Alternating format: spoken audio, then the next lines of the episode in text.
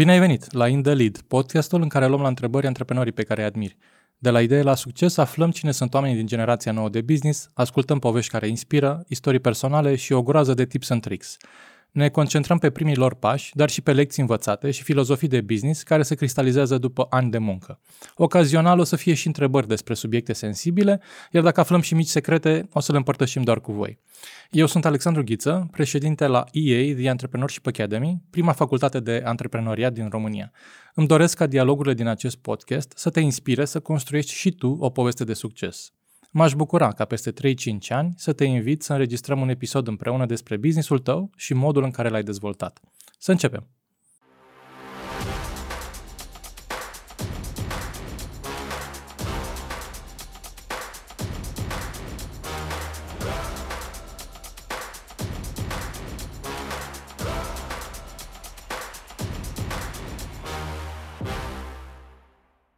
Edi, bine ai venit la podcastul In The Lead. Mulțumesc că ai acceptat invitația noastră. Bine v-am găsit, mulțumesc pentru că v-ați gândit la noi și că Antold uh, pare a fi interesant uh, nu doar ca și loc în care să ne distrăm, ci și ca un loc uh, ca de business. la care, da, iată, ca loc de business. sperăm că oamenii pot să și învețe ceva și mai ales tinerii să învețe okay. câte ceva. Un pic de intro, Edi Cherej e director de comunicare și marketing al Antold și Neversea. E unul dintre cei trei oameni care în 2015 au pus bazele festivalului ăsta care a pus România pe scara, pe scara mondială a a muzicii cu aproape 700.000 de oameni în 2019, da? La, da, așa e, așa e, așa e, aproape 700.000 de oameni în 2019. Uh, unul din oamenii, pentru că n-am fost chiar trei, am fost mai mulți care am pornit atunci acest proiect ambițios. Uh, poate că, da, uh, trei am fost mai... Uh, mai prezenți și Bogdan mai... Buta și Bogdan Rădulescu. Bogdan Rădulescu. Tu aveai 28 de ani, nu? Când v-ați apucat de treaba asta? Uh, cred că da, 28 uh-huh. Mhm. sau 29 și Bogdan Buta la fel, pentru că noi uh, avem aceeași vârstă. Am da. fost da. colegi de generație în facultate. Acolo ne-am, uh, ne-am și cunoscut în ONG-urile mhm. studențești. Uh-huh. Și apoi după aia circuitul nostru s-a tot întrepătruns în diverse proiecte și în zona antreprenorială și în zona în zona de uh, colaborare uh-huh. și da, noi suntem de aceeași vârstă. Bogdan Rădulescu e ceva mai tânăr ca noi, ca, să, ca să fie uh, cineva și mai tânăr decât noi, dar sigur că pe lângă, pe lângă noi trei uh, mai sunt o mână de oameni care au fost de la început în proiect uh-huh. uh, și cu vârste și peste 30 de ani la acel moment și Uh, sub 28 de ani, 27. Uh, vorbeam uh, la un moment dat noi că media de vârstă atunci când am început, noi nu depășea, cred că 29 sau 30 de ani. Dar cel mai important lucru ăsta a fost că am reușit să, să ne strângem la oaltă mai mulți oameni cu viziune antreprenorială, mhm. oameni uh-huh. care activam în diverse domenii uh, și în special în zona de evenimente, în zona de uh-huh. Horeca, în zona de uh, entertainment și fiecare având proiectele lui la nivelul orașului Cluj-Napoca, pentru că da. și orașul Cluj-Napoca ne-a unit pe noi, cei care am pornit povestea asta, uh, am fost suficient de, uh, uh, nici nu știu cum să-i spun, inteligenți sau uh, dornici de a face dintr-o relație de prietenie ceva mai mult. Uh, certe că am fost suficient de uh, hai să spun așa, inteligență încât să înțelegem că dacă vrei să faci ceva cu adevărat uh, important, care să um, schimbe ceva, care să facă diferența, care să lase ceva în urma ta, uh, e mult mai ușor să faci treaba asta dacă o faci alături de alți oameni. Deci uh-huh. nu a existat uh, o ambiție individuală. Hai să te întreb despre asta, că te întreb și de, despre business, că o să fie vorbim majoritatea podcast, dar aș vrea să te întreb despre tine. Cine ești tu? Cine sunt eu? Um, la momentul actual mm. sunt, uh, sunt uh, tatăl unei uh, fetițe de trei ani și jumătate mm-hmm. și să încep cu asta pentru că dincolo de orice satisfacții pe care le-am avut în proiectele pe care le-am făcut sau în care am, am participat, satisfacția de a fi tată de fată mm. este una enormă probabil aceea de a fi părinte în da. general, dar eu dorindu-mi o fetiță foarte mult și având asta, cumva e un lucru foarte important pentru mine și, sau cel mai important lucru mm-hmm. și în același timp reușite să-mi ofere și un echilibru de care ai nevoie la un moment dat, gândindu-mă că e important să-ți și prioritizezi timpul pe care îl petreci mm. cu activitatea de zi cu zi, cu echipa, da. cu proiectele Business pe care le familie, ai. Da. da, versus familie mm-hmm. sau mai mult decât familie cu obiective personale, da. pentru că dincolo de familie, faptul că eu îmi proiectez că peste 3 sau 4 ani aș putea să merg uh, cu fetița mea să începem, spre exemplu, uh, cursuri uh, de arte marțiale, uh-huh. în condițiile în care apropo de cine sunt eu, sunt uh, un fost practicant de arte marțiale care a rămas cu uh, pasiunea asta și gândindu-mă că la un moment dat voi merge cu fetița mea, înseamnă că la un moment dat voi avea ocazia să fac în continuare un lucru pe care probabil în ultimii ani, sau nu probabil, cu siguranță în ultimii ani, uh, businessul pe care l-am, uh, sau în care am intrat, uh, proiectele pe care le-am făcut m-au uh, determinat oarecum să las mai mm-hmm. la o parte pasiunile și să mă focusez mai mult uh, pe, pe partea profesională, dar odată cu apariția fetiței mele și cu proiecția asta ce voi face cu ea în următorii ani, da. îmi dau seama că voi avea ocazia să-mi reiau cu siguranță, cu ajutorul ei, o mulțime din pasiunile mele pe care le-am avut până acum și de asta spuneam, sunt tata unei uh, fetițe pe numele ei Luiza, iar prietenii o prietenii și cei care o mai cunosc din mediul online o alint Antoldina, pentru Antoldina. că ea, ea s-a născut între Antol și Neversea cu trei Dacă ani vrei să vorbești despre familia ta, uite, o să, hai să vorbim o picanterie. Mi-a spus mie o, o păsărică Așa. că ți-ai cunoscut soția la Antold. Uh, da, mă rog, e, e o nuanță. Mm. Noi ne cunoșteam de mult, mult mai mm. mult timp ne cunoșteam. Uh, cred că în perioada liceului, pentru că noi amândoi suntem uh, din Zalău. Uh-huh. Dar uh, după care, după liceu sau în perioada în care ne noi eram în liceu, final de liceu și ne-am cunoscut în Zalău, fiecare și-a urmat cursul său, uh, viața uh-huh. sa. Și da, ne-am reîntâlnit în, în primul an de Antold. Ioana atunci uh-huh. era corespondent al echipei ProTV de la Cluj. Uh-huh. Și ne-am reîntâlnit uh, Uh, în festival. Sigur că noi ne mai, uh, ne, ne-am mai întâlnit cu da. diverse proiecte în Cluj-Napoca în, în anii dinainte, dar uh, proiectul Antol ne-a adus mai aproape și a fost, uh, pentru noi a fost uh, life-changing experience. Da, da. Așa de multiple beneficii ale business Exact, da. Și apoi, sigur okay. că Ioana a fost convinsă de amploarea proiectului, nu zic de mine, da. dar de amploarea proiectului și a făcut pasul către echipa noastră și uh, o zic cu mândrie, nu doar pentru că e uh, soția mea și că e mm. colega noastră din echipă, dar uh, e un exemplu de om care a crezut în în proiectul Antol chiar de la început și ca și ea mai avem câteva exemple de oameni care au lăsat joburi sau poziții în uh, companii ce aveau deja un da. trecut, da. un istoric demonstraseră și au venit alături de noi, au pus alături de noi uh, resursele lor, know-how-ul lor și uh, au contribuit la succesul pe care îl are astăzi Antold. Antold. Hai să începem cu un moment de cumpănă, că și după aia ajungem la lucrurile mai frumoase. E un business de milioane de euro care la momentul pandemiei se suspendă instant. Cum e asta?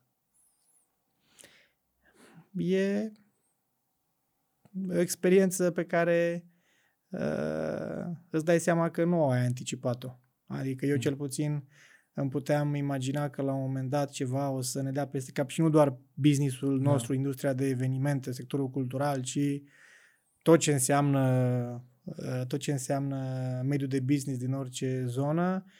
Mă gândeam că ar putea fi dat peste cap, nu știu, din cauza unei uh, unei probleme cu uh, toată tehnologia pe care mm-hmm. ne mhm. bazăm, internet, mail, uh, la un moment dat o să cadă astea, da, da. ce ne facem atunci, că nu o să mai știm să lucrăm. Toate, toate sunt calendar pe telefon, da. pe laptop, pe da. Aia.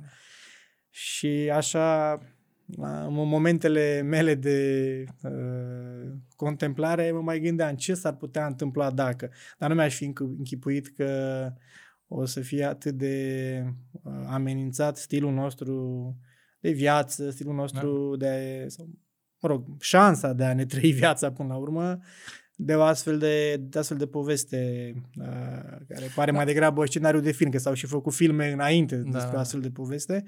Uh, iar pentru noi ca și business a fost, uh, pe de altă parte, a fost un moment în care am constatat un lucru foarte important și anume că e, import, e definitoriu pentru noi să începem să ne uităm 360 la oportunități conexe cu ceea ce mm. făceam noi.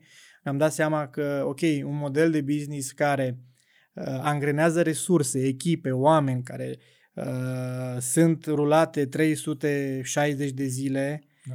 pentru a produce ceva doar 4 zile, iar în alea 4 zile dacă ți apare o astfel de situație, iată cum a fost da. pandemia da. și nu poți să-ți faci activitatea, practic Munca se duce, totul, zile, sau mai mult, se duce da. totul pe râpă da. și apoi de acolo, bineînțeles, intri într-un colaps da. financiar, greutăți da. în a ține echipa și pentru noi acesta a fost un learning important, că e momentul să ne uităm mai, cu mai mare atenție la proiecte conexe noi aveam multe idei pe zona asta de a dezvolta și alte proiecte. Unele am reușit să le dezvoltăm într-o formă mai incipientă până a începe pandemia, dar pe multe altele le-am dezvoltat mult mai mult tocmai uh, odată cu pandemia și știu că era o, o zicală, parcă chinezească, dacă nu greșesc, uh, sau mă rog, eu, nu e o zicală că e foarte scurtă, e doar o interpretare.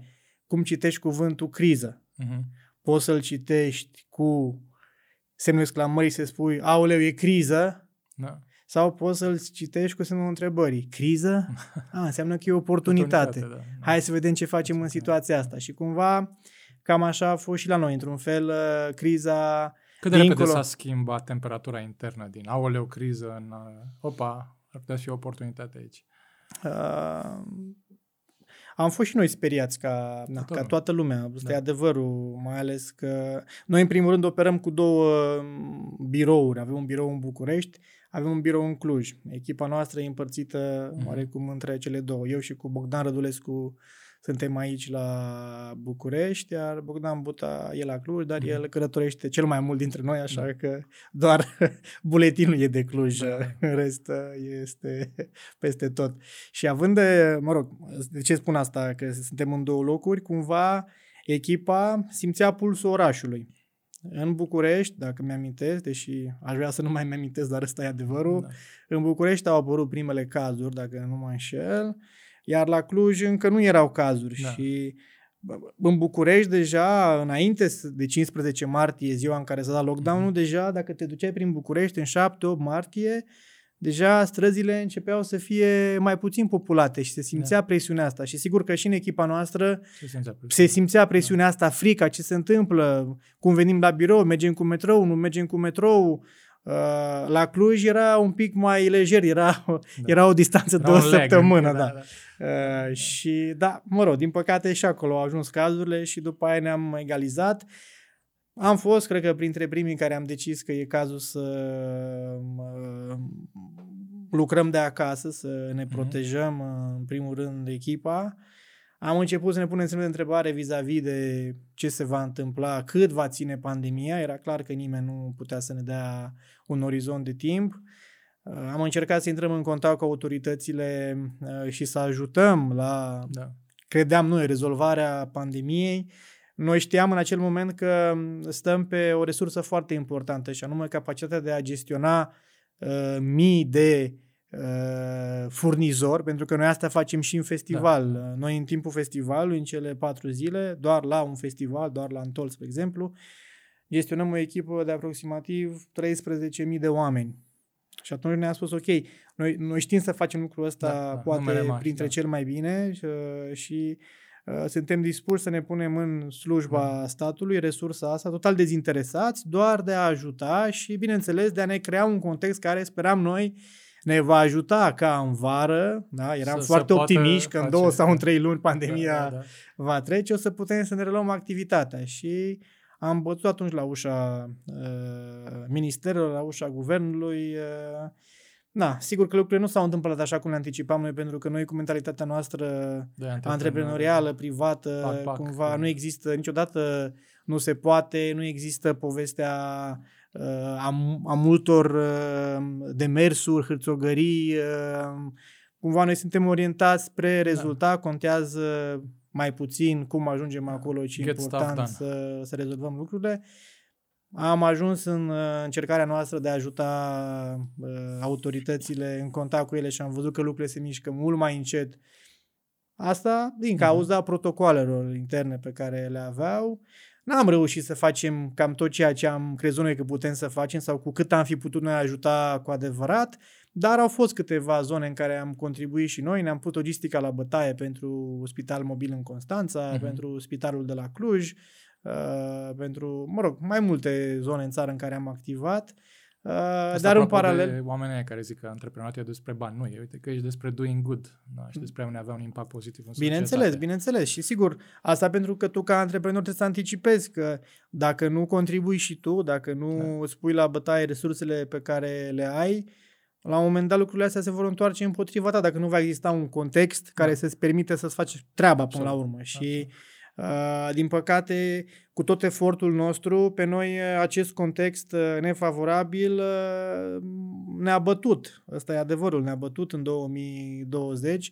Lipsa de predictibilitate a autorităților, Sigur că dacă ar fi să ne uităm în urmă, probabil că mulți ar spune ok și dacă ați fi fost voi acolo, voi ați fi putut, da. să, voi ați fi putut da. să controlați altfel, uh, voi ați fi știut ce se întâmplă cu pandemia.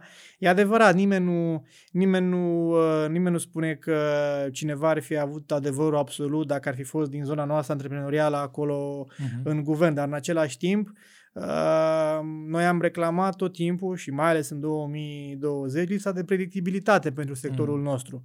Uh, și asta pentru că ne uitam foarte mult ce se întâmplă în Europa, da. acolo unde sectorul cultural, care a fost primul închis, la fel cum s-a întâmplat da. și în România. A fost susținut mai A fost susținut clar, financiar da.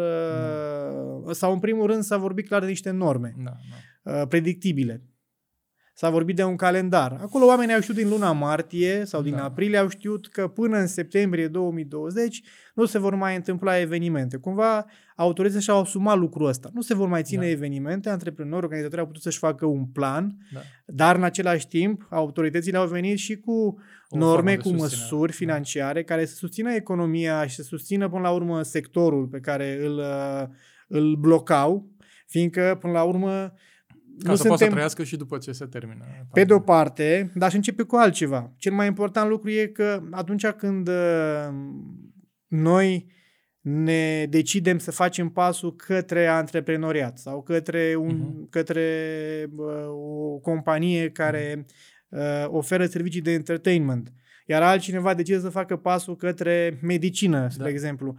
Nimeni nu se gândește în acel moment neapărat că Uh, la un moment dat activitatea sa va fi una neesențială. Da, da. Și hai să mă apuc să fac ceva în viața asta care să fie uh, la un moment dat să poate fi cotat esențial sau neesențial. Da, da. Până la urmă, tot ceea ce facem și ceea ce creează plus valoare, creează context uh, cultural, da. creează sănătate psihică, cred eu că e esențial. Ei, acum, în situația cu care ne-am confruntat noi, anumite categorii profesionale au fost uh, clasificate ca fiind esențiale și automat închise. Și atunci, cumva, dacă o autoritate superioară, statul, decidea că voi, uh-huh. ceilalți, sunteți uh, uh, neesențiali, nu era vina noastră și nu era da. normal ca noi să suportăm uh, fără un ajutor consistent trecerea peste această perioadă, cu atât mai mult cu cât uh, am mai spus asta, în spatele nostru sunt uh, zeci de mii de oameni cu business-uri mai mici, care susțin ca furnizori, care sau susțin ca furnizori, care da. au angajați da. și care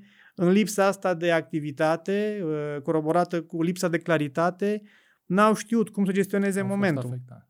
Da. Hai să ne întoarcem un pic la începuturi, că de pandemie vorbește toată lumea tot timpul. Da, da, să Cum a apărut ideea de Antold? Ideea de Antold uh, a apărut în mintea lui Bogdan Buta. Uh-huh. Eu știu de ideea asta, mi-a povestit prima dată în 2013 uh, și E interesant că de câte ori vorbesc cu el de lucrul ăsta, el spune că nu-și mai amintește că am avut discuția în care, da, în care spunea că are în minte să facă un festival mare pentru, pentru toți tinerii din România, cum nu s-a mai văzut. Uh, în ideea în care, sigur că înaintea noastră, înaintea Vantol, uh, au mai fost festivaluri în, uh, în România, dacă nu mă înșer, chiar Electric Castle se lansa chiar în 2013 sau mm-hmm. 2012, doar că uh, ce era mintea lui Bogdan era că putem organiza un festival care să fie uh, mainstream, să aducă mm-hmm. nume uh, comerciale, asta însemna și un risc, să-ți asumi un risc financiar, pentru că numele comerciale însemnau mult mai mulți bani da.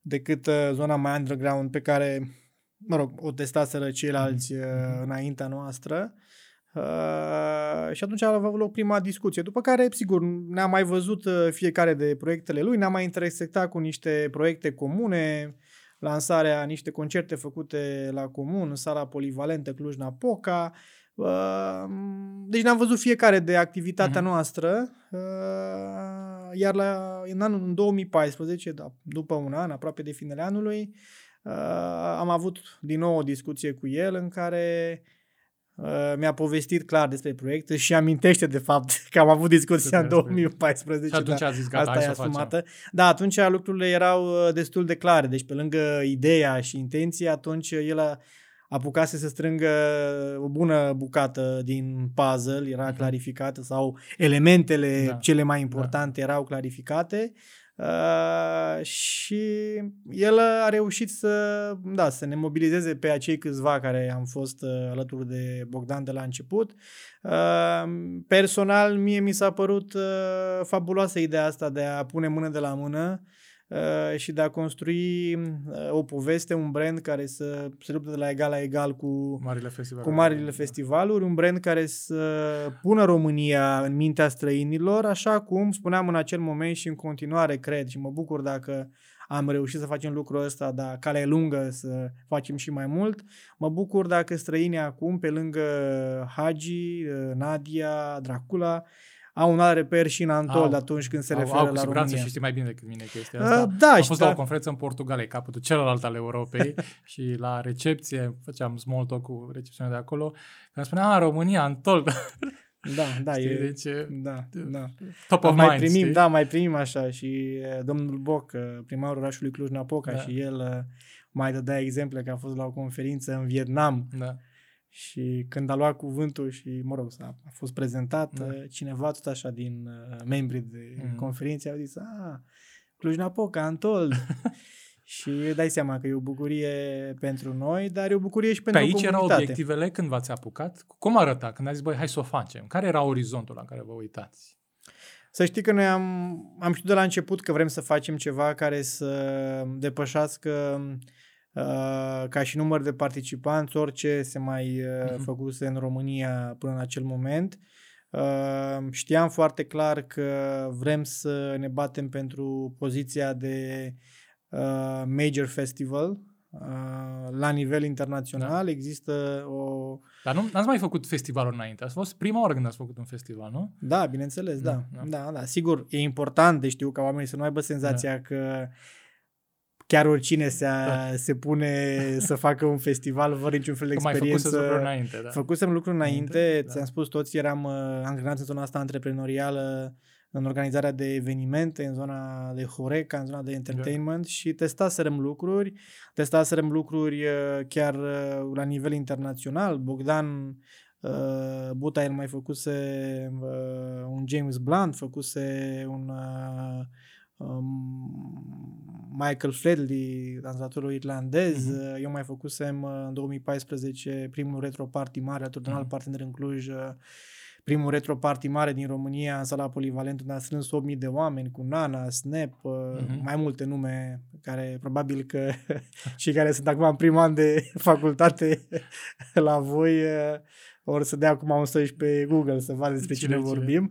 Da. Uh, noi testaserăm lucruri, doar că nimeni nu făcuse ceva dintre noi la dimensiunea mare, asta, de altfel nu era nimeni în România care să fi făcut vreodată ceva, da. ceva la dimensiunea asta, dar ți-am zis, cred că cel mai important lucru a fost acela că am înțeles că dacă punem mână de la mână, avem șansele să facem ceva cu adevărat uh, uh, special okay. și, că e, și că e mai bine să Uh, și asta a și rămas o vorbă de-a noastră, dar va trebui să o cosmetizez acum pentru că e un mediu academic așa? aici.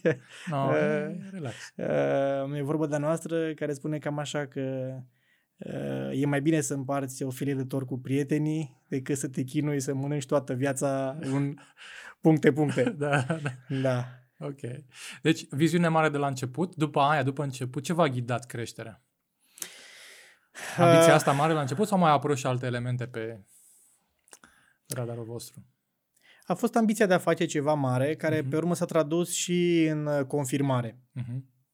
Că iese, că, că iese bine. Da, a ieșit bine și a apărut, a apărut apoi uh, confirmarea internațională a ceea ce facem noi, uh, că e cu adevărat important, începând de la artiști, dacă uh-huh. la prima ediție a festivalului ne era dificil sau a fost mult mai dificil să-i convingem să vină artiștii mari în România, pentru că România nu reprezenta neapărat o piață pentru ei și mai ales în zona asta de muzică electronică.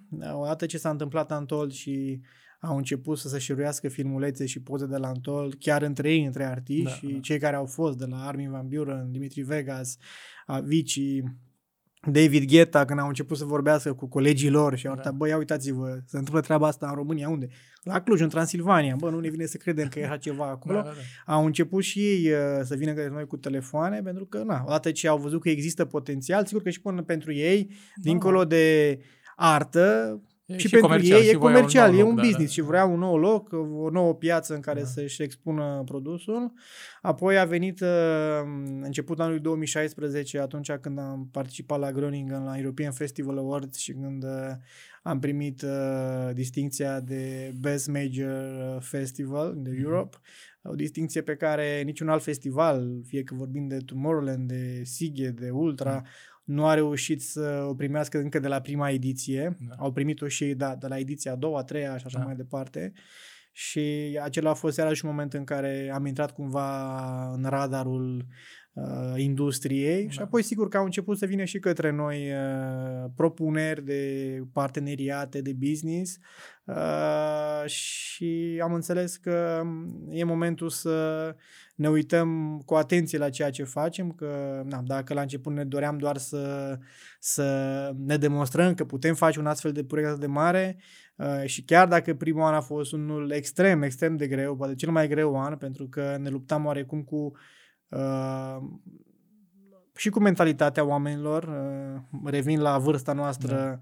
Mulți oameni cu care ne întâlneam din companii uh, cu care stăteam la masă pentru a purta discuții despre part, posibile parteneriate, ne privau cu oarecare neîncredere pentru că eram mult prea tineri, prea tineri da. în, vârs, în, în percepția am lor. Am Așa, și, asta cu prea tineri, da. da, și uh, mă rog, în alte, în alte situații, odată ce treceam de bariera asta și înțelegeau uh, uh, ce le propunem, întâmpinam o altă dificultate de a le explica dimensiunea, Dimensiune. amploarea că proiectului, nu, pentru că nu se mai văzuse da. în România ceva de asemenea amploare și atunci uh, am reușit peste primul an să trecem uh, uh-huh. foarte bine și au venit toate confirmările Uh, dar în același timp ne-am dat seama că, ok, urmează o ediție a doua în care noi trebuie să confirmăm că n-a fost o întâmplare ce s-a întâmplat în primul deci, an. Deci, la următoarea mea întrebare, că în majoritatea cazurilor proiecte antreprenoriale sunt cu suișuri și coborâșuri, un roller coaster, nu e niciodată smooth. Bănuiesc că nici la voi n-a fost așa smooth, ați avut și voi obstacole, îmi imaginez. Bineînțeles, și obstacolele cele mai mari... Care au fost cele mai dificile chestii pe parcursul uh, vostru pe în anii ăștia?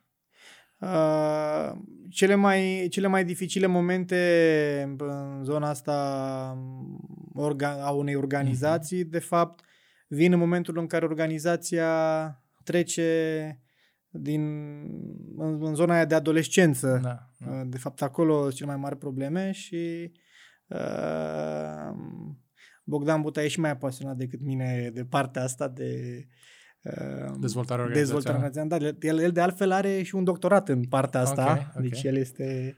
Uh, el deci este, ar trebui să fie echipat cu toate cele necesare, da, echipat nu? cu toate cele, da, și da. câteodată stăm și mai povestim, mai... Uh, eu sunt o fire mai pragmatică și orientat da. mai mult în zona uh, de a comunica, da. de a ambala lucruri. El este sau sunt un strateg în zona de ambalare a lucrurilor, mm-hmm. de a le comunica. El e un strateg uh, și în zona asta de a le pune cap la cap și mm-hmm. de a, le, de a vedea oportunitățile și Uh, da, povesteam cu el exact lucrurile astea, că la un moment dat noi uh, am uh, ajuns și noi în etapa aia în care eram uh, spre adolescență și atunci apar și exact ce, ce a fost? Exact, ce v-a lovit așa? Ce... Uh, păi pentru noi cea mai pentru noi cea mai uh, grea uh, perioadă sau cel mai cel mai mare challenge pe care l-am avut noi a fost acesta de a, de a nu cădea pradă miilor de idei pe care le aveam. Să facem și aia, și aia. Să facem și aia, și aia, da. să avem senzația că avem resurse pentru toate și aici nu mă refer doar la financiare, da, da, da. mă refer inclusiv la oameni, energie, la oameni atenție. energie, atenție, focus da. și uh, am după aia multe proiecte puse cap la cap, uh, mai ales în, uh, într-o, într-o organizație destul de orientată mai mult spre antreprenoria decât către companie în care da. uh, noi de-abia acum, în ultimii ani, am început, sau în ultimii, na, ultimii ani, înseamnă în ultimii maxim 2 ani, am început să ne uităm mai mult și către cum facem uh, să primim uh, mai bine colegii noi care vin în echipă, cum ne ocupăm de procedura asta de onboarding, onboarding da. să vedem cum uh, le transferăm din nou how nostru, pentru că noi, în general, pornind în această formulă antreprenorială în care uh, fiecare știa ce are de făcut și cum își coordonează o echipă mică, ne-am dat seama că în momentul în care vroiam să creștem și să facem multe proiecte, ok, luam oameni, da. dar nu știam cum să le explicăm și, și cum nu, să-i nu, facem nu să le dăm. Cu ușurință, cum să le cu ușurință, da, da. Și a fost un moment în care uh, eram în zona aia în care au apărut frustrările pentru da. că dorința noastră de a face multe lucruri, oameni eh, care făceau cu noi lucruri dinainte, dar eh, la un punct și ei eh, oarecum intrau într-un blocaj, că nu da. mai înțelegeau, ok, dar ce vreți să faceți, cum da. vrem să facem? Uh, oameni care veneau în echipă cu dorința de a face lucruri pentru că povestea Antold cu siguranță îi fascina Atragea și își doreau să fie da. acolo. Uh, erau aruncați direct în, în luptă Uh, cumva ți-am zis, ne-a, ne-a dus în zona aia în care la un moment am zis, ok, trebuie să stăm și să... cum ați depășit asta? Păi Sau la, la, la, noi, la noi a coincis, ți-am zis, a coincis cu oarecum cu pandemia, da, da, deci pentru noi pandemia a fost cu adevărat da. Uh, o oportunitate, pentru că da, în toată bătălia asta pe care am purtat-o de a ne recâștiga dreptul, a ne face treaba, de a da. ne face festivalurile, am reușit să ne uităm cu mai mare atenție la ce înseamnă uh, organizația uh, pe de-a întregul ei, cum crește ea.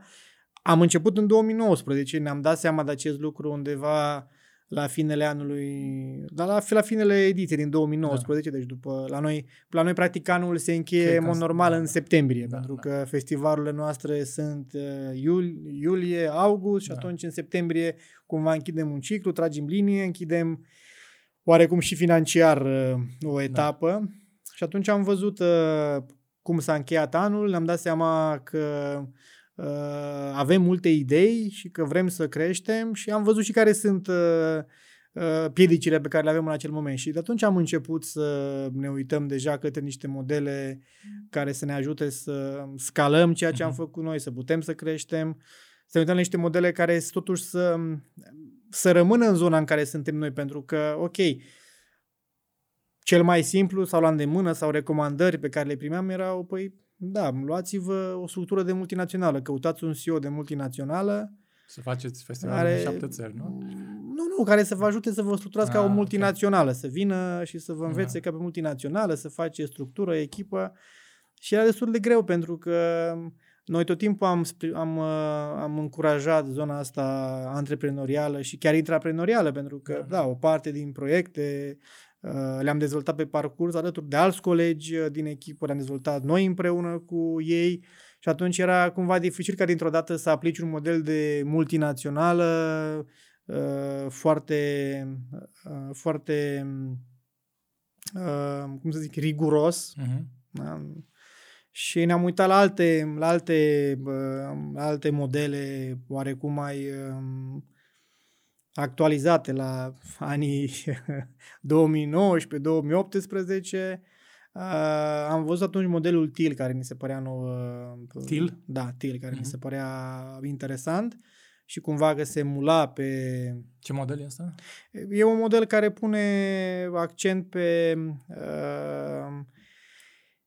pe mai de, pune, pune accent foarte mult pe individ, pe persoană uh-huh. și pe rolul pe care o persoană poate să și-l asume, nu doar în echipa din care face el parte, ci în, în uh, structuri uh,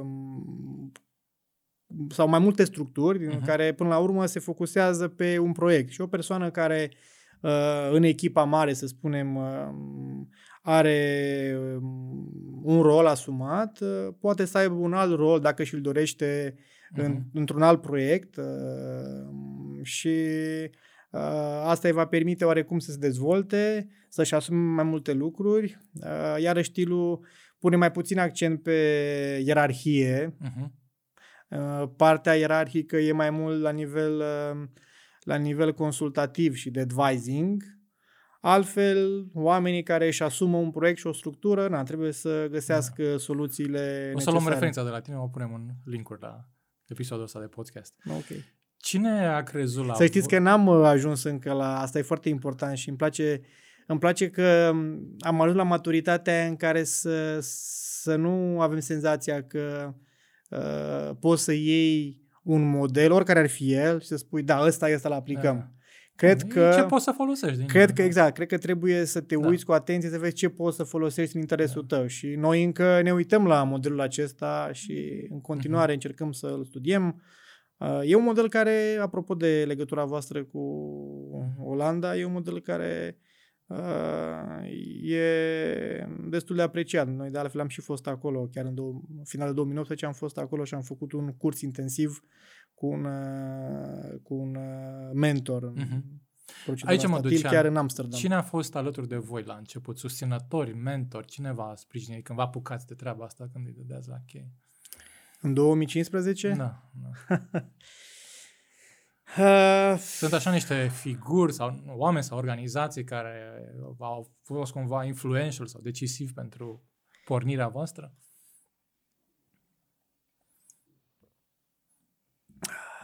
Mm, au fost uh, au fost uh, mai mulți uh, mai mulți uh, fact, de fapt nu factori, mai multe persoane uh-huh. Uh, care au uh, avut încredere. Uh, apoi acele persoane au reprezentat anumite instituții sau companii și până la urmă au tradus încrederea lor și la nivelul unor companii. Um, și cred că cel mai simplu este să ne uităm la cine a fost alături de noi încă de la, de la prima ediție. Dacă este uităm la partenerii comerciali, cei care au fost de la prima ediție au fost cei care au crezut cel mai mult în noi uh, și dacă mă uit acum 90% sunt în aceiași, da, da, am reușit da. să creăm pentru Antold un model de business bazat pe uh, bazat pe uh, colaborare de tip maraton, nu de alergare mm-hmm. scurtă. Uh, apoi uh, au, au fost autoritățile locale cu care am reușit să avem încă de la început o înțelegere foarte, foarte bună. În 2015 uh, că asta e oarecum iarăși o parte din context și poate e bine să mai amintesc puțin pe scurt. În 2015 Clujul era capitală culturală europeană a tineretului. Câștigaste acest titlu în 2013 și practic ce însemna acest lucru? Însemna că orașul avea, avea șansa, prin o serie de proiecte pe care dacă le organiza, da. să devină, să devină atractiv, să devină atractiv orașul uh, pentru tinerii din Europa care puteau să, să fie informați de ce se întâmplă în Cluj-Napoca în 2015, fiind capitală culturală mm. europeană a tineretului, prin această structură europeană a tinerilor da. din capitală culturală a tinerilor. Și uh, atunci au fost 5, 1500 de evenimente, dintre care Antold, da, a fost uh, cel mai ambițios.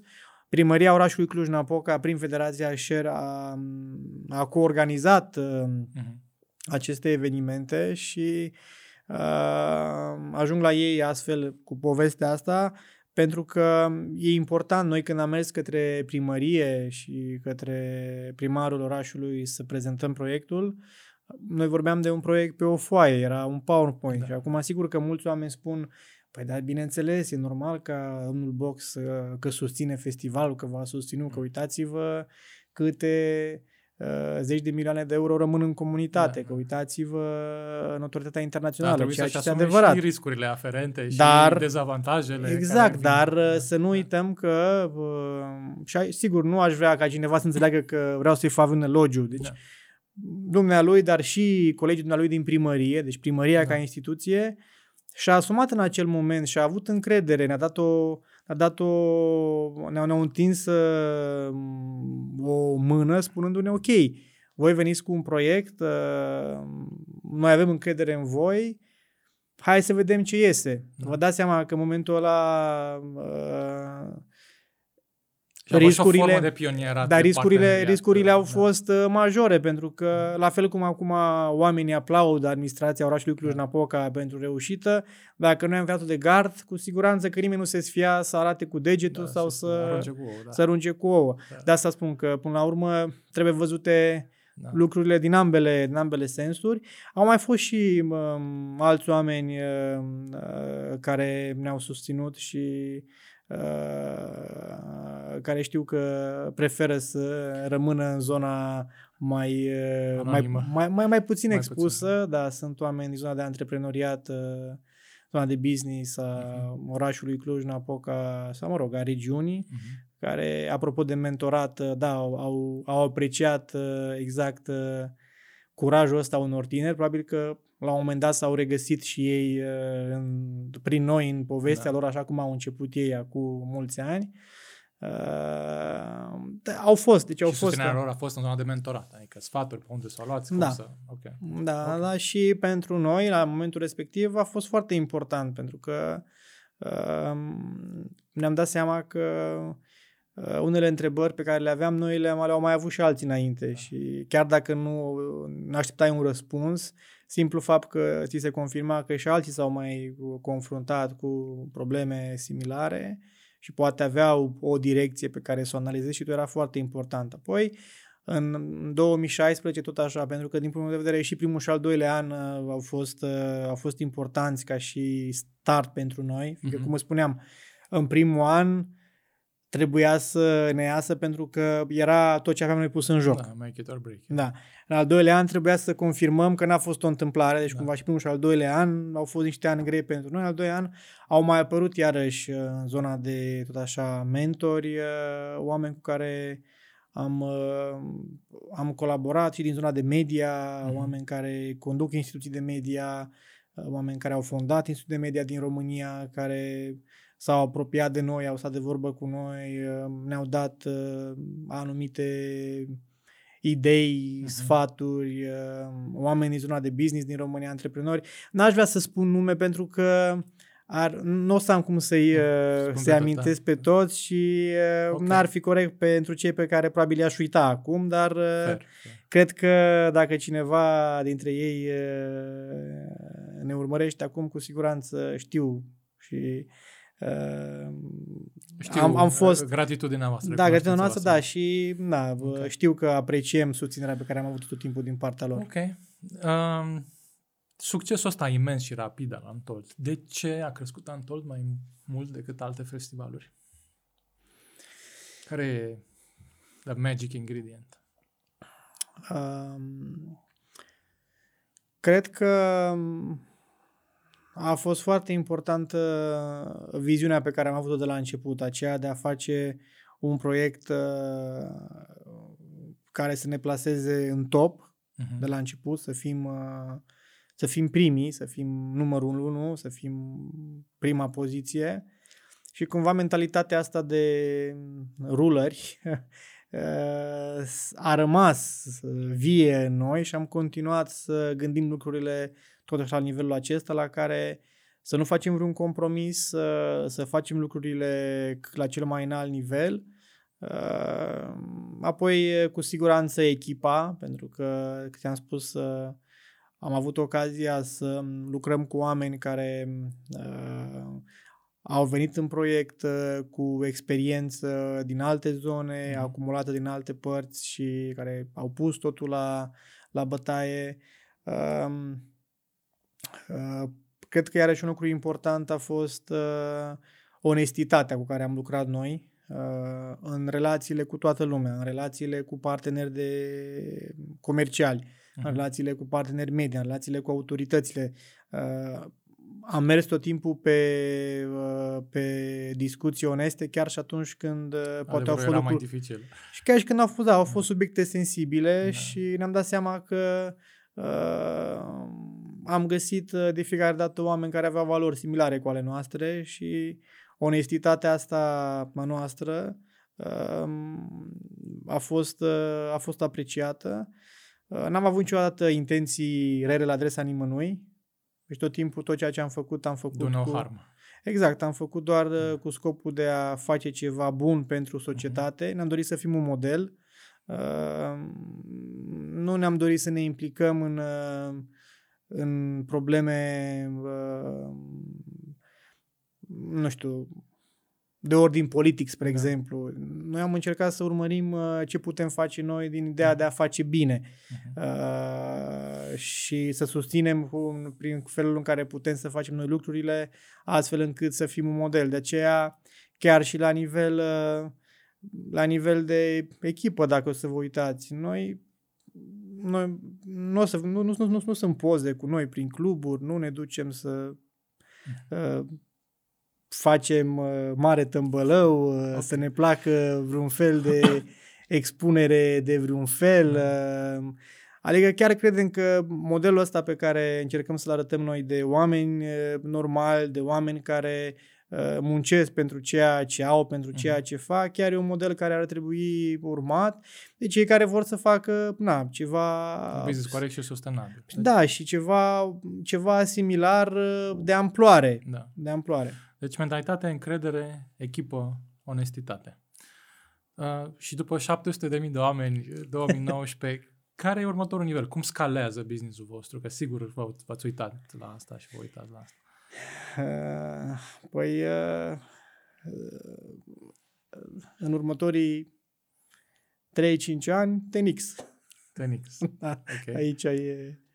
Um, am început să, cum vă spuneam, uh, zona, uh, zona asta sau perioada pandemiei pentru noi a fost o perioadă în care am stat și ne-am uitat cu atenție la ce putem să mhm. facem. Uh, am început să cernem din proiecte. Îți spuneam că ne-am dat seama că modelul acesta de business care se bazează pe proiecte ce se derulează doar 3-4 zile pe an trebuie trebuie uh, crescut și cu alt tip de proiecte. Da, să livreze și, să livreze și altceva, da. Uh, și așa a apărut în 2020 uh, proiectul Never See Beach, uh-huh. Uh, care e o locație permanentă, atât cât da. perioada de, de vară ne permite să avem sezon, uh, sezon de plajă în Constanța uh, și care a devenit practic i-am găsit noi o, un concept, o denumire care se numește Festination. Da. Adică, cum explicăm noi lucrul ăsta, e de fapt o... Funny, și noi avem Entreprenation, știi? Ah. Aveți Festination. Da, okay. e Festination, da, da. practic e o destinație. Da, da, da. O destination, o destinație, uh, destinație, locație infuzată cu spirit de festival. Uh-huh. Asta e și Never See Beach. Uh, apoi... Uh, tot în 2020 am început să testăm și zona asta de a ne diversifica portofoliul de entertainment și către producții în zona de televiziune. Uh-huh. Tot așa, pentru că am încercat să ducem entertainmentul nostru și către televiziune și am făcut câteva proiecte frumoase cu partenerul nostru, cu ProTV. Uh-huh. După care zona asta a crescut natural și am, am înființat uh, chiar și o o companie independentă de producții, Magic Maker Media House, uh, cu care începem să livrăm proiecte în zona de, în zona de producții, formate TV și ne punem uh-huh. creativitatea la bătaie și acolo. Am început în aceeași perioadă să ne uităm uh, și către uh, către alte proiecte, festivaluri pe care putem să le facem și am avut tot timpul interes și invitații din partea autorităților locale și de fiecare dată, cel puțin pentru o discuție preliminară, am dat curs invitațiilor pentru a înțelege cu adevărat ce se poate face, cât de mult își dorește comunitatea uh-huh. un proiect acolo. Uh, și așa s-a născut uh, proiectul la Timișoara, pe care l-am anunțat în 2020 și pe care îl vom face în uh, 2023. Uh-huh. Atunci va fi uh, prima ediție a unui festival al nostru în Timișoara.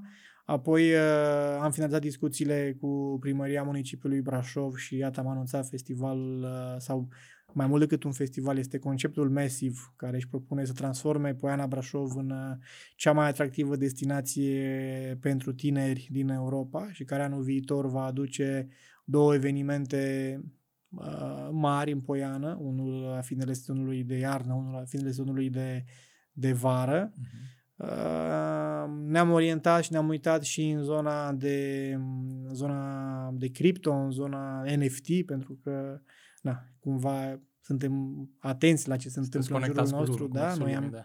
am și lansat uh, un NFT uh, de fapt, mai multe, pentru că au fost o serie Asta, de cărți. să trezească interesul multor oameni în comunitatea. Da, e, da, da, da. Interesul e mare pentru Da, am lansat, uh, pentru anul acesta am lansat uh, câteva câteva uh, personaje din povestea Antol, pe care le, oamenii le-au putut uh, cumpăra sub formă mm. de NFT.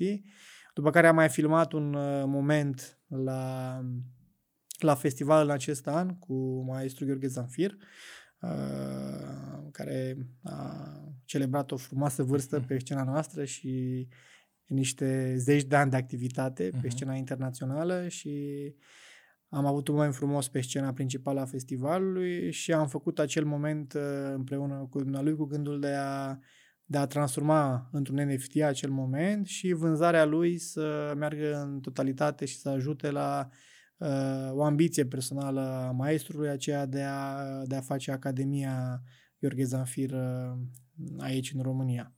Frumos. Deci ne orientăm uh, da. în toate domeniile. Uh, am dezvoltat... Acum sunteți mai bine echipați să gestionați mai multe proiecte. Uh, da, suntem mai, timp. suntem mai bine echipați, cred că în primul rând mental. Okay. Cred că în primul rând mental, pentru că uh, toată perioada asta a însemnat și zbucium uh, intern uh, la toate nivelurile, în sânul echipei, apoi în sânul nostru, la, nivel, uh, la, la nivelul oamenilor de decizie, la nivelul uh, partenerilor, ca să uh-huh. spun așa, pentru că, sigur că la un moment dat uh, fiecare are o viziune uh, care uh, poate să fie diferită de a celorlalți Uh, și la un moment dat poate să se mai nască și s-au mai născut și... Dar le-ați rezolvat, nu? Le-am rezolvat, bineînțeles. Dar, uh, apropo, tocmai din dorința asta de a nu vă lăsa senzația că, că totul e floare, totul la, e floare la ureche, trebuie să vă pregătiți și pentru, da. și pentru uh, ce înseamnă uh, momentele în care uh, oricât de bune ar fi intențiile, faptul da. că faci ceva cu pasiune și că depui da. multă pasiune în ceea ce faci, la un moment dat uh, se va transforma și într-o uh, bătălie a ideilor, dar și cum ți-am zis, a emoțiilor, da. Dar ideea că... nu să-ți lași emoțiile să te controleze sau să le ignori, că nici așa nu e bine, ci să-ți dea energie, nu? Fuel, ca să uh, faci... Așa e. Și oricum, bune, da. dacă cumva se întâmplă să să, să fii într-o discuție mai degrabă emoțională sau emoțiile să preia cârma discuției, mm-hmm. e important după aia să stai și să să faci o analiză a ta și da, să te duci să deschis, nou, rațional, să te duci deschis și să recunoști. Dacă da. ai avut o abordare greșită, să zici, bă, îmi pare rău pentru da. cum am pus problema. Da. E, e normal și e firesc. Foarte frumos. 13.000 de oameni ai zis? În perioada da. festivalului? Da, da, aproximativ 13. E o mică armată. Sunt puține lucruri în România care au 13.000 de oameni. Cum gestionați asta? Cum, cum se organizează 13 milioane? Care e gândirea? Păi cam ca la armată. păi cam ca la armată, sigur glumesc. Zic cam ca la armată pentru că uh, avem o organizare riguroasă. Uh-huh. Fiecare e departament... Așa, cu comand în control sau... Uh, da, chiar dacă pe parcursul anului în echipa permanentă a festivalului, ți-am spus, încercăm să aplicăm un model care să nu fie foarte ierarhizat. Da. Uh, în timpul festivalului și mai ales atunci când coordonez uh, mii de oameni care reprezintă resurse externe, pentru că acești oameni, uh, mare parte din ei reprezintă resurse externe contractate da. pentru perioada festivalului sau voluntari sau uh, echipe, echipe din structura MEAI care vin să susțină securitatea festivalului și atunci e normal să existe uh, o structură ierarhizată, totul să fie programat cu mare atenție, planificat. Uh, lucrăm pe programe, pe ture, pe zile. Uh, da, astea sunt uh, lucruri uh, normale. E ca un mic orășel dacă stai să te uiți la, la o medie de 100.000 de, de oameni pe zi, așa cum era în 2019, sau în jur de 100.000 de da. oameni pe zi. E un orășel, un orășel măricel sau mediu din România pe care trebuie să-l îngrijești. Ești, ești primarul orașului da, pentru exact, exact. patru zile. Doar că voi sunteți câțiva primari. da, da, uite, apropo de asta, să zic un lucru interesant. La prima ediție a festivalului, ne-am dat seama, de fapt, de la prima ediție a festivalului am început cu un obicei, toată echipa de management, la finele fiecarei zile, adică la da. 6 dimineața, ne strângeam în sala de ședințe și uh, trăgeam concluziile zilei și în prima zi a fost cum a fost, a doua zi deja eram super, super obosiți, sunt niște poze foarte haioase cu noi pe acolo, unii că, căzuți așa cu capul pe, pe mm. scaun, pe masă și uh, am, ne-am învățat noi la a doua ediție de festival că Uh, nu mai e cazul să, să fim toți primari în același timp pro de asta și Ture. am zis, da, uite, băi, ne stabilim cine trebuie să vină la ora, festivalul se închide la ora 8, de la ora, la ora 8 și jumătate intră echipa de curățenie, intră, uh, intră echipa pirotehnică a poliției da. care în fiecare zi a festivalului când s-a golit ei intră și mătură întreg perimetrul da. festivalului, da. să asigure că nu există niciun fel de uh, surpriză neplăcută. Da. Și atunci am zis, ok, hai să vedem cum ne organizăm. Cei care trebuie să vină la ora 8, la, să fie deja aici, nu mai stau până la nu mai stea până la 6, că da. na, ne lasă niște informații, ne transmit da. ce au avut sau trimit pe altcineva din da. subordine la ședința asta și a avut eficiență pentru că ce se întâmpla? Ne dădeam seama că stăteam toți până la ora aia, veneam toți da, la da. aceeași oră și la ora 8, după două sau trei zile, nu mai eram capabili să mai luăm deciziile corecte. Da, pentru că, că nu mai toți, somn, da, voi, toți eram scaf, da. obosiți da. și atunci am zis ok, trebuie să schimbăm ceva. Fair. Ok. Am vorbit de Antold mult. Hai să vorbim de dinainte de Antold. Uh, ai mai, mai avut și alte proiecte antreprenoriale înainte de Antold. Nu ai avut o agenție da, de da, da. marketing. Da. Ai mai făcut și altceva în afară de agenție. Povestește un pic despre asta. Cum ai făcut primii bani din antreprenoriat? Păi, da, da uh, să știi că eu am avut o orientare din asta în a mă susține, sau mă rog, nu am mă susține, pentru că e de vreme să spun în clasa nu mă susțineam, dar n-am câștigat bani uh, din uh, munca creativă, munca, virgulă, creativă, uh-huh. încă din liceu, eram în clasa a noua când am început să colaborez cu un ziar din Zalău Uh, și am început să scriu atunci pentru ziar, am început să scriu niște materiale stil pamflet. Okay. Deci primul job, jurnalist, nu? Producător da, de conținut. Okay. Da, producător, exact, producător de conținut. Okay. Mi interesant că în perioada da? aia nimeni nu spunea nu producător așa, de da. conținut, da. cu toate că dacă mă uit, uh, la un an după da. ce am început să scriu, uh, am început să lucrez și la un post de radio. Okay. Deci clar, eram producător Erai de conținut, drum, da, da. eram pe direcția bună. Uh, și mm, de acolo mi-au venit primii bani pe care, okay. am, uh, pe care i-am câștigat. Apoi în facultate, uh, orientat fiind către zona asta uh, de media, uh, cu toate că eu am făcut prima facultate de filozofia, uh-huh. având o pasiune din liceu pentru filozofie, după aia am făcut și facultatea de comunicare, dar mm, după primul an de facultate m-am orientat rapid către, tot așa, către media, către radio, uh-huh. dar n-am mai mers să, să fac conținut în fața Așa. microfonului, ci am zis hai să văd ce înseamnă partea de uh, comunicare, de organizare de evenimente, de Deci aici făcut tranziția de la am un job la sunt antreprenor, nu? La organizez eu un sistem. Uh, tranziția asta am făcut-o mult mai târziu. Vreau să mm. spun, vreau să vorbesc un pic despre perioada asta în care eu am testat mm-hmm. lucruri ca și angajat, mm-hmm. uh, pentru că a fost important să-mi dau seama, uh, să-mi dau seama uh, de riscurile pe care la un moment dat uh, trebuie să ți le asumi, pentru că, sigur, așa când vorbești să fii antreprenor, e foarte frumos, nu? Ce te uiți la partea, te uiți la partea, plină partea plină a paharului, și, da, da, și mentalitatea că da. poate lucrezi mai puțin, nu? Asta spun tot, lucrezi mai puțin, uh, da. te scoli când vrei, te culci când vrei.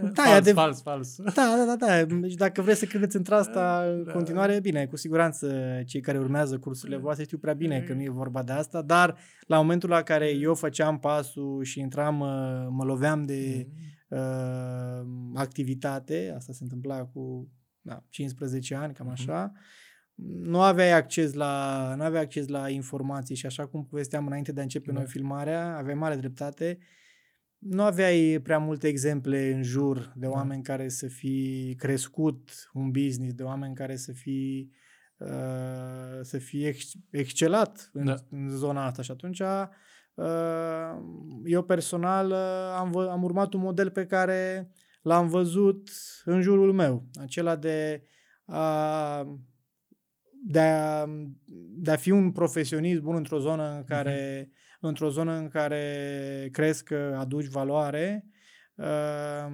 nu doar să fii acolo, ci chiar să crești. Da, să ai o expertiză tehnică. Să ai o expertiză nu? și să crești, să da. acumulezi informații și de asta zic, perioada asta a mea în care am lucrat ca și angajat a fost foarte bună pentru că uh, am uh, începând foarte devreme uh, am și ars rapid niște etape, adică în anul 3 de facultate Uh, mă angajam la Iulius Mall Cluj atunci uh-huh. când mhm. se înființa uh, primul mall din oraș, din Cluj-Napoca, în echipa de marketing. Uh-huh. Eram cel mai tânăr uh-huh. angajat al companiei, aveam 22 de ani, uh-huh. că atât aveam. Iar colegii mei din echipă, uh, la momentul respectiv, toți erau fie terminaseră, fie terminaseră masteratul dar uh, am fost o echipă super mișto uh-huh. uh, și am rămas prieteni cu toții, chiar dacă fiecare a luat un alt drum până alt drum, sau unii au rămas în continuare și uh-huh. fac performanță top management în compania da. Julius. Cert este că eu am avut uh, drive-ul ăsta și ambiția asta de a, dovedi că sunt bun în ceea ce uh-huh. fac și da, spuneam că am fost cel mai tânăr angajat, după care în doi ani și jumătate am fost, uh, am fost uh, desemnat ca și director al departamentului de marketing în Inus mhm. Mall Cluj, după care am început să fac parte din echipa de expansiune a grupului care era trimisă atunci când apărea un proiect nou în grup.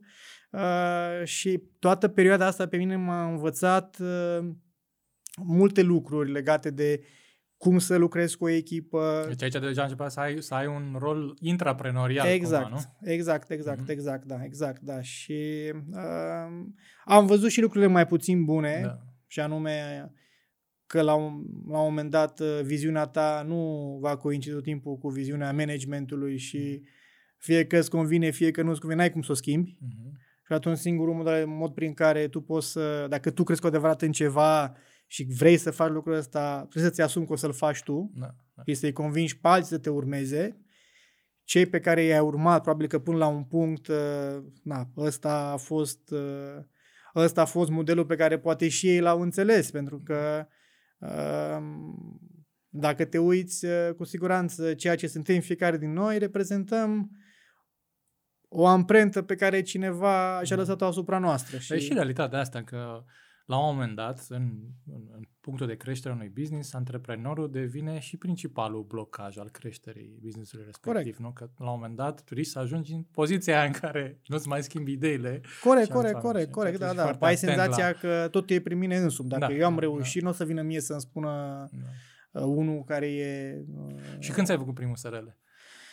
În 2013. Uh, Despre ce era? În 2013, păi atunci au fost, uh, au fost două domenii pe care le-am abordat. A fost, în primul rând, uh, agenția de evenimente, cu care uh-huh. am început să uh-huh. facem evenimente în oraș, în, în Cluj-Napoca, și cu un alt coleg din, din Iulius am deschis și uh, o, un mic, uh, hai să zic, uh, un, un mic uh, shop de consultanță pe zona de centre comerciale, pentru că având experiența asta Din și eu, asta. având și el aceeași experiență, da. dar pe zona de operațională, de închiriere de spații, am început să folosim know-how-ul ăsta pentru a oferi uh, plus valoare centrelor comerciale mai mici și din orașul Cluj-Napoca, dar și din județele da, da județele de pe lângă... Aducându-le lecțiile, oraș. cele mai bune practici de la exact, cei mai mari. Da. Exact, exact. Și acolo a fost, un, a fost un moment important pentru noi și pentru mine, pentru că uh, într-o structură care îți oferă un context, uh, uh-huh. multe lucruri testate dinainte, altele pe care le testezi, dar ai susținerea uh, oarecum a managerului direct măcar uh-huh. care spune da, vrem să facem lucrul ăsta, uh, lucrurile funcționează într-un fel și ai oarecum o plasă de siguranță. Din da. coace, noi mergeam din postura de specialiști, da. Da, care sunt uh, angajați să producă ceva și care sunt plătiți uh, oarecum la, cu un succes fi. Dacă mm. lucrurile ți-au ieșit, uh, ai încasat, dacă nu, da. Dar nu ne pare rău. totalitatea de voi. Da, dar în același timp, nu mai există acea plasă de siguranță. Da, da, adică da. era clar, trebuia să spui foarte clar uh, pașii pe care vrei să-i faci și au fost și momente de succes, au fost și proiecte pentru care am muncit și asta cumva rămâne în continuare learning cel mai important, că probabil uh, din 100%,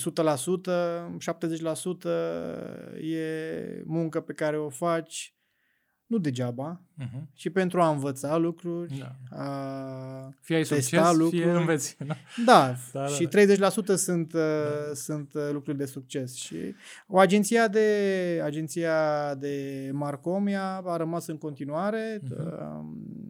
De fapt, uh, am dezvoltat încă una în, în grupul nostru, în uh-huh. grupul nostru Untold Universe și am luat ceea ce agenția avea în acest moment și am pus în această nouă uh-huh. agenție și începem să oferim, uh, să oferim servicii și către alte structuri, alte companii care au nevoie de experiența noastră. Pe același model uh, mai avem în grupul nostru și o agenție de sponsorship uh-huh. pe care Bogdan Rădulescu o coordonează, pentru că așa cum, da. așa cum eu coordonez partea de comunicare de brand și am folosit toată partea asta în uh, spin-off-ul de agenție de Marcom, uh-huh. care să folosească know-how, resursele, learning-urile pe care le-am făcut în anii aceștia și pentru alte proiecte. Așa și Bogdan Rădescu, care coordonează partea de sponsorship și el a dezvoltat zona asta și reușim sub forma asta să ajutăm până la urmă și alte proiecte, chiar dacă până la urmă sau chiar dacă scopul este unul uh, da. de business, de a crea o cifră de afaceri, dar în același timp valorile, mentalitatea uh-huh. pe care, mentali, valorile pe care le-am avut până acum și le avem în Antold, ele se regăsesc și în ceea ce în facem în alte proiecte, faceți, da. fiindcă niciodată nu am dat curs unui proiect uh, dacă nu am crezut în el, dacă nu am simțit că aduce o valoare, dacă nu am simțit că este făcut corect, cu onestitate, da. doar pentru că cifrele păreau interesante, nu era suficient. Hai să vorbim de un moment de tranziție. Când ți-ai dat demisia de la job și ai zis o iau pe drumul meu, 100% trai sta în mână. Cum a fost momentul ăla, gândirea? Uh, a fost uh, a fost un moment uh, pe de o parte pe de o parte a fost o ușurare pentru că uh, și fără să intru prea mult în detalii, dar uh, la un moment dat, așa cum spuneam și adinaori, simțeam că mentalitatea mea, um, viziunea mea între, în a lucra cu oameni nu mai coincidea neapărat cu, și aici mă refer la oameni, mă refer la echipă, echipa pe care o coordonam, nu mai coincidea neapărat cu viziunea companiei și la un moment și simțeam o presiune în, și o neliniște pentru că uh, simțeam că am o răspundere față de echipa pe care o conduceam, dar simțeam că nu reușesc, probabil, poate a fost și vina mea, să exprim suficient de clar în, în mintea managementului ce schimbări ar trebui făcute astfel încât uh, lucrurile să meargă mult mai bine în echipă. Sigur că trebuie să vă dau un pic și contextul. Asta se întâmpla uh, după perioada aia de criză, 2009, da. 2010, centrele comerciale și, mă rog, de fapt, tot ce înseamnă business în România a suferit enorm și atunci uh, noi veneam după, erau înainte cu 2 ani în care începeam să mm, ne revenim, dar erau lucruri pe care eu simțeam că aș putea să le fac altfel și n-am reușit să să nu să-mi impun, dar să, să conving probabil da. că... Și aveam sentimentul acesta că la un moment dat pedalez în gol, chiar dacă din punct de vedere uh, statut, da, eram directorul de marketing a, al grupului, nu? Nu al grupului, da. al centrului din, da, da. comercial din Cluj, dar eram directorul de marketing mm. a unui centru comercial sau cel mai mare centru mm. comercial din Cluj-Napoca. Uh, aveai pachetul ăla de beneficii, că știi că e vorba aia, dacă îi dai omului de un salar de 2000 de euro, mașină de serviciu și telefon și ea e omorât orice fel de aspirații personale sau antreprenoriale. Știi? Adică era, era, un, era un pachet de beneficii, totul era ok, deci aș fi putut probabil să, să mă complac și în zona aia în care zic, bă, asta este, na, nu e nici primul, nici ultimul care încearcă să schimbe niște mentalități. E o companie mare, nu o să poți tu să faci singur diferența, deci zi, uite-te la interesul tău da, da, da. pe termen mediu și scurt. Dacă ți-e bine ție, asta e tot ce contează. Dar uh, na, nu am avut uh, mentalitatea asta, ca dovadă am și spus-o răspicat. Știu că n-a fost foarte bine primul momentul în care am spus foarte răspicat că unele lucruri trebuie schimbate și a fost un moment așa de cumpăr în care am zis ok, uh, dacă acum la 26 de ani sau 27 urma să fac, da, nu am curajul ăsta să fac pasul către... Când o să am. Când o să-l am și da. începusem să și cunosc, pentru că de aia vorbesc cât de important a fost pentru mine perioada asta, pentru că sigur n-ar ca cineva să rămână cu senzația că am un gust amar. Din contră, pentru mine experiența din Julius Mall, toată echipa de acolo a fost una extraordinară. Da, și rămâne la capitolul te-a ajutat să înveți. M-a ajutat să, să învăț da. și foarte important, ăla a fost un moment în care am intrat în contact cu antreprenori.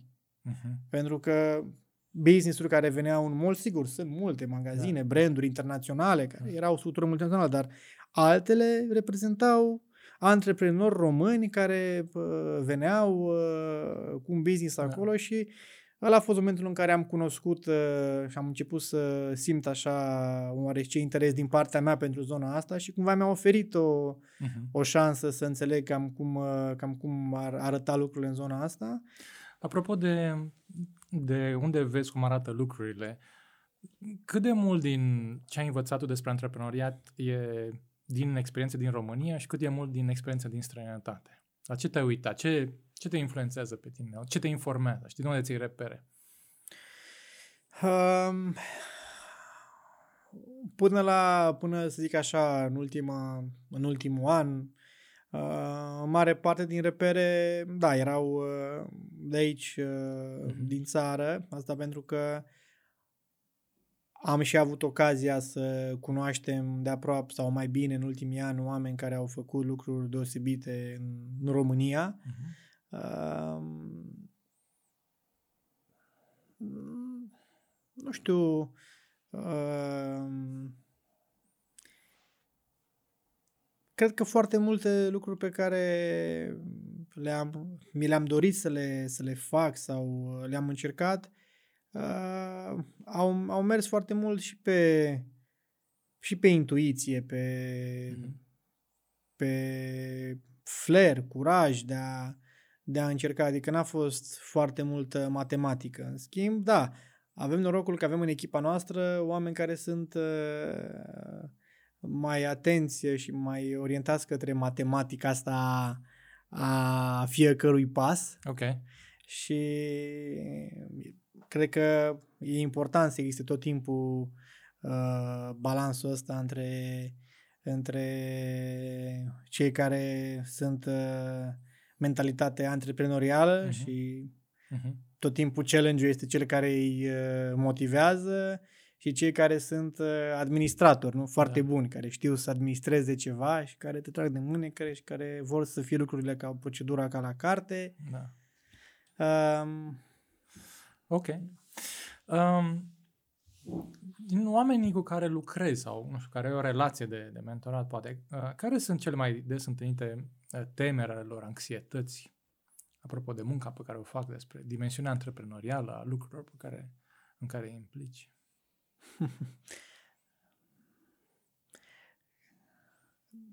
Sentimentul meu e că o problemă care apare de fie de, de cele mai multe ori este uh, lipsa pe de o parte a resursei uh, umane, mm. oameni care sunt pregătiți și oameni care sunt foarte buni, care uh, preferă să plece în străinătate. Mm. Uh, uh, pe de altă parte, uh, lipsa de răbdare a generațiilor care vin după, după noi. Adevăr.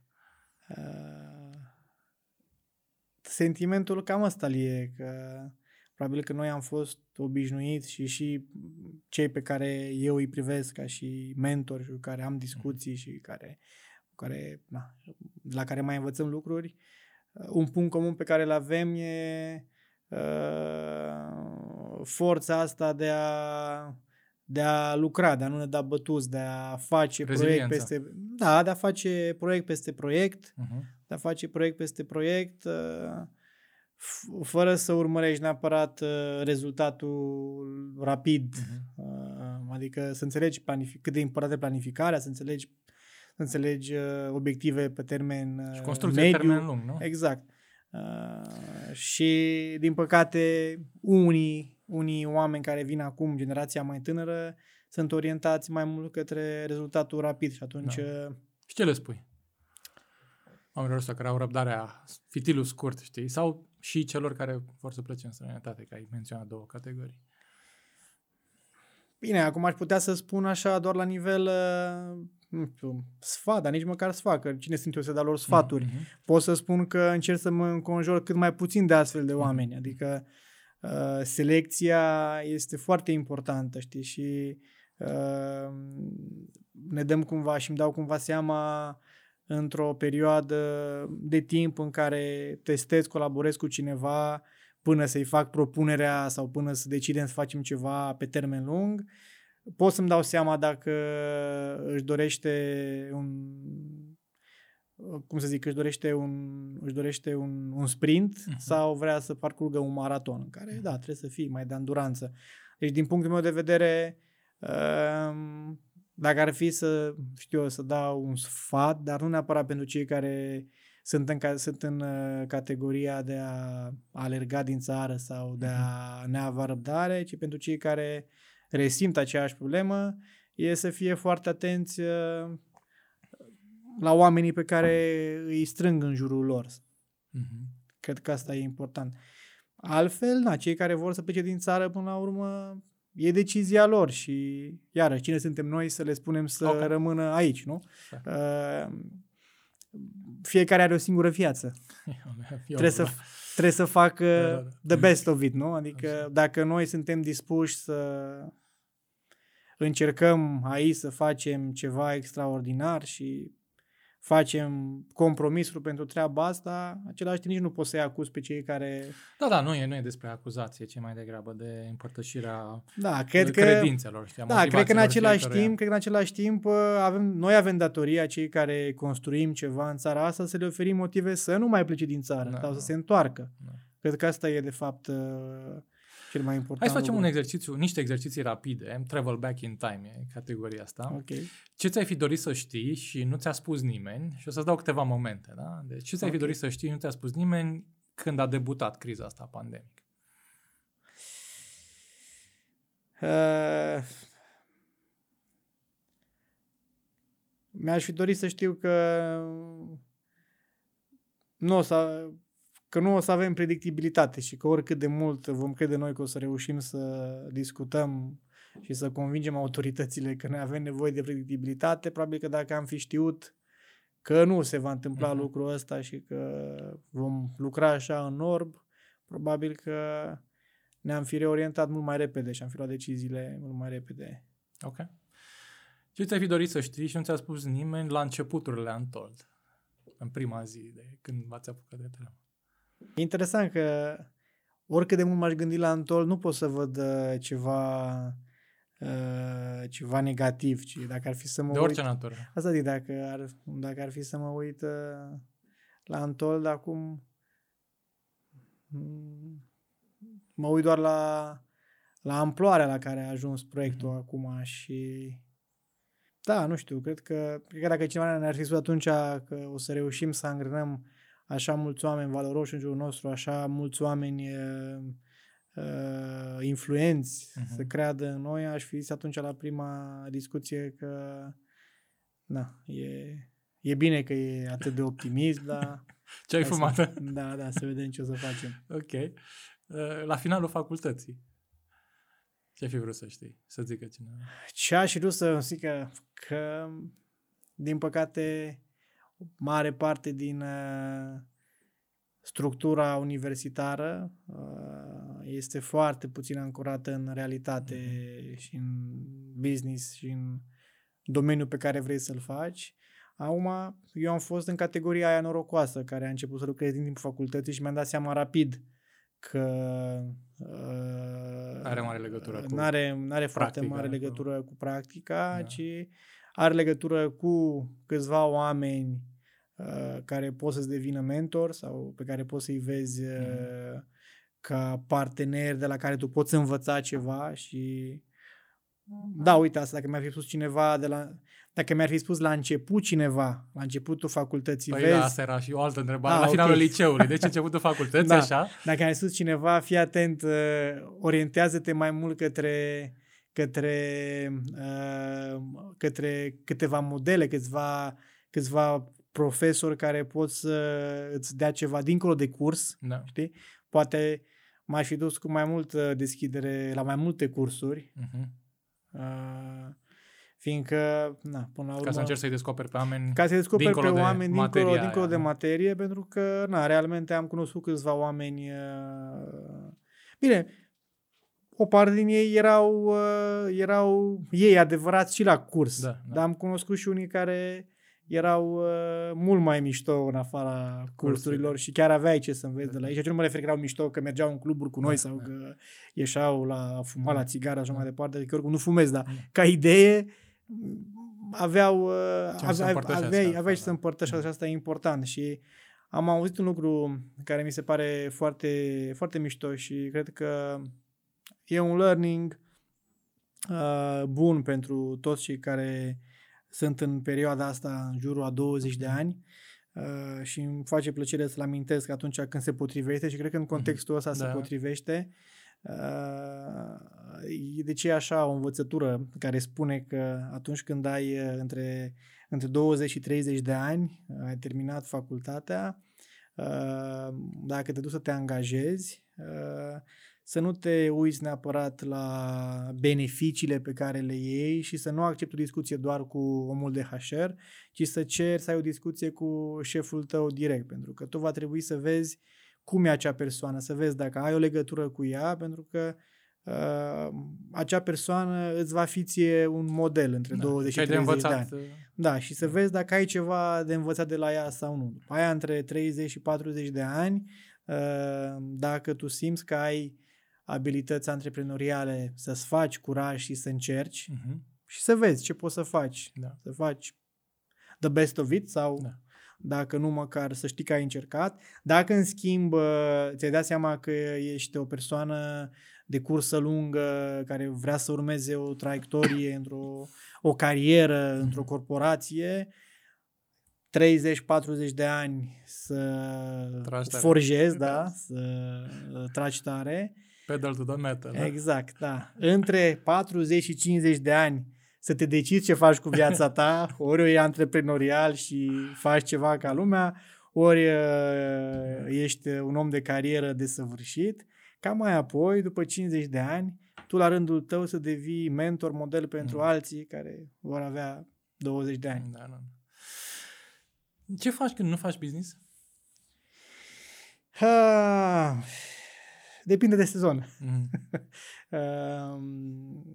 Vara încerc să, sau de fapt fie vară, fie iarnă, că iau mai bine așa, încerc să mă țin de mișcare, de sport, încerc să alerg măcar patru zile pe săptămână uh, și, și sunt destul de riguros, uh, alerg dacă vremea îmi permite afară, uh, mi-am făcut și un mod de lucru în care eu sunt destul de matinal, uh-huh. chiar dacă stau până târziu, cam pe la șapte dimineața sunt on. Asta și pentru că fica mea pe la șapte jumate se trezește și ea, da. dar de la șapte la șapte jumate când se trezește ea e timpul meu în care uh, deschid mail-uri, lucruri, uh, pentru că dimineața mi se pare că am uh, oarecum așa...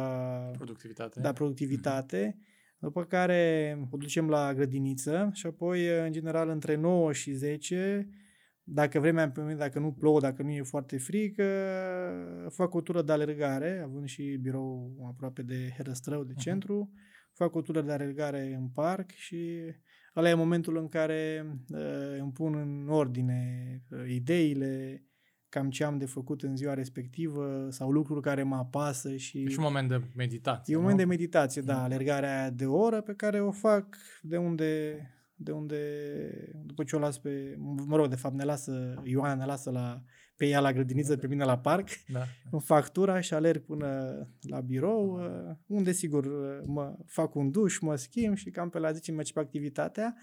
Uh, deci vara îmi place să îmi place să fac uh, să fac mișcare în natură, sunt pasionat de dat cu bicicleta uh-huh. și pe asfalt și pe mers pe pe cărări de munte. Okay. Uh, iarna îmi place enorm de mult să mă dau cu placa. Când vine iarna, asta e, asta e bucuria și deși am descoperit destul de recent, de vreo 5 ani, 6 uh-huh.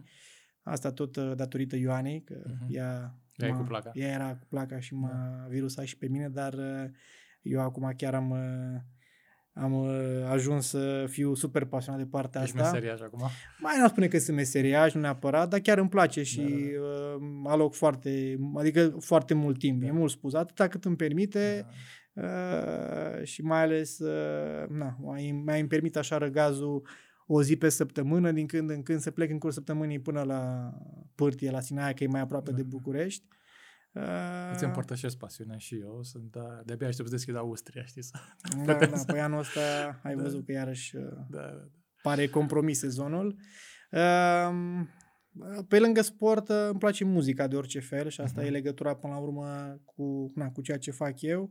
Îmi place muzica și pentru că Uh, am făcut muzică, părinții mei m-au lăsat să testez uh, prima dată, m-au trimis la pian, după care mie pianul nu mi-a plăcut, am vrut să joc fotbal, da. am jucat fotbal, după care în clasa a noua am început să-mi dau seama că pot să poți să frăjești fetele dacă știi să cânti la chitară și am zis, băi, trebuie să învăț să cânt la chitară. Și atunci părinții mei au zis, bine, să cumpărăm o chitară.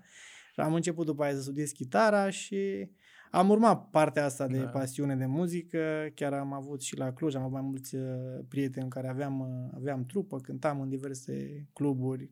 Clujul are orientarea asta către zona de puburi în care uh, da. uh, multe trupe de live pot să meargă să cânte și făceam lucrul ăsta și am investit ceva în instrumente și acum chitările sper eu să fie, să fie uh, îndrăgită și de către Luiza okay. și să-i placă. Și, dar văd lucrul ăsta și acum, pentru că atunci când mai iau chitara acasă și mai cânt, vine lângă mine, are și ea o, are, mi mi iau uculeaua, uh-huh. e mhm. uculeaua pentru cei care nu știți, da. e o chitară mai mică cu da. patru corzi și deși nu e un instrument pentru copii, uculeaua e un instrument la care se cântă, ea crede că e chitara ei, că e foarte micuță în comparație da, cu da.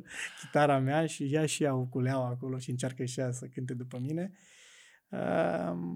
Cam în zona asta sunt uh, pasiunile mele okay. în, uh, în, da, și spuneam la un moment dat de partea de arte marțiale uh, am, am crescut cu artele marțiale, tot așa părinții mei. Am, am, am avut noroc să am părinți care... Ce sport din arte marțiale? Păi am început cu judo, după care, după vreo 2 ani de judo, am, uh, am început cu uh, jiu-jitsu, uh-huh. dar am practicat mai multe forme de arte marțiale, pentru că la un moment dat vrei să te testezi cam pe toate sau cât mai multe, însă pe jiu-jitsu nipon, jiu-jitsu uh-huh. japonez tradițional, pe ăsta m-am și specializat, mă rog, ajungând apoi și instructor și okay. Uh, am avut un club alături de un prieten în Cluj-Napoca până când m-am mutat în uh, București, aveam un club, uh, aveam un dojo, antrenam copii, mergeam în competiții cu ei. Uh, Sensei Eddie. Uh, da. Hai să te întreb despre altă formă de contact. Uh, mai avem două întrebări și terminăm. Uh, care e cea mai controversială idee, controversată idee în care tu crezi și majoritatea oamenilor în jurul tău nu crede în ea? Deci unde ești tu în răspăr, știi, cu lumea? Te referi aici la organizație? Oriunde. Oriunde. Sau e, în general... E a belief that you have care nu e împărtășită, știi, de, nu știu, de prietenii tăi, de colegii tăi de la job sau de societate Da, e, e mai mult o poveste romantică mm. aici. Cred că ține de romantismul meu și de faptul că zodia mea, fiind gemeni, e una, e una care uh, pune foarte mare accent pe sentimente. Suntem mm-hmm. o zodie sentimentală, adică mm-hmm. uh, asta înseamnă și bine și rău. Uh, ne, ne bucurăm, ne enervăm, râdem, și ideea e plângem. Că...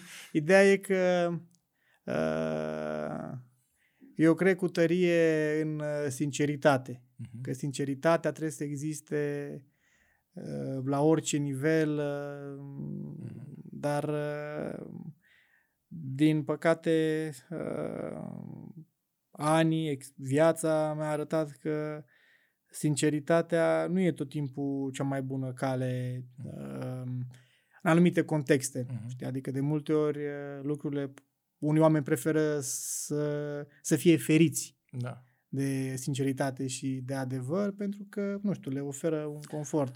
Și aici simt eu că sunt într-un, într-o antiteză, fiindcă, uh, deși sunt conștient că de multe ori sau în unele situații oamenii ar trebui feriți și uh-huh. să o împachetez altfel sau să nu fiu să sincer, tot timpul impulsul meu și ceea ce fac eu este să, să spun sincer ceea da. ce cred sau să mă lupt pentru ideea în care cred și apoi îmi dau seama că na, poate era o bătălie prea mică și s-ar fi rezolvat altfel. Deci aici mm. sunt într-o antiteză. Ok. Și ultima întrebare, e, ai un billboard în Piața Unirii, lângă care trec zeci de mii de tineri în fiecare zi, mulți dintre ei se gândesc la antreprenoriat, dar e undeva așa acolo în zare, dar nu se apucă. Care e mesajul tău pentru ei pe billboard? Da, păi, în primul rând un billboard a trebuit să aibă puțin, text puțin ca să-l vezi. deci na, nu poți să pui ceva foarte, da, da. foarte lung acolo. Ehm, eu de obicei cântăresc mult mesajele astea, uh-huh. așa că... Ești director de comunicare, da? Da.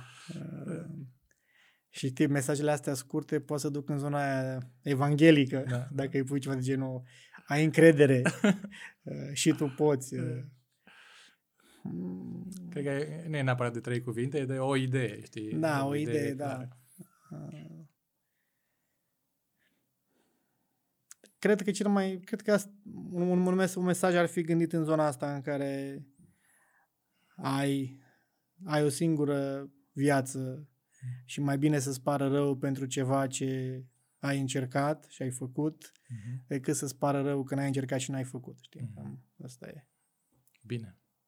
Îți foarte mulțumesc că ai fost alături mulțumesc de noi în, în acest podcast. Mulțumesc și eu. In the lead. Mulțumesc pentru gândurile tale și pentru inspirație. Sper să ajungă bine în, în mintea și Eu sper că am zis ceva ce să fie și de folos celor care se vor uita la noi și Bun. vă mulțumesc pentru timpul pe care l-ați acordat și voi, da. dar și voi cei care da. vă uitați la... Da. Voi, de fapt, voi care vă uitați la da. la povestea asta noastră. Cu mare drag și sper să ne reconectăm cât de curând. Mulțumesc Așa fain. să fie. Mersi. Salut. Asta a fost pentru azi la In The Lead. Dacă ți-a fost util, scrie-ne pe podcast at entreprenation.ro și spune-ne ce ți-a plăcut. Dacă putem să-l facem mai bine, scrie-ne tot pe podcast at entreprenation.ro. Așteptăm cu mare interes propuneri de invitați, întrebări la care vrei să afli răspunsuri și orice alte observații. Dacă vrei să și vezi când stăm la povești cu invitații noștri, ne găsești pe canalul de YouTube al Entrepreneurship Academy. Pe curând!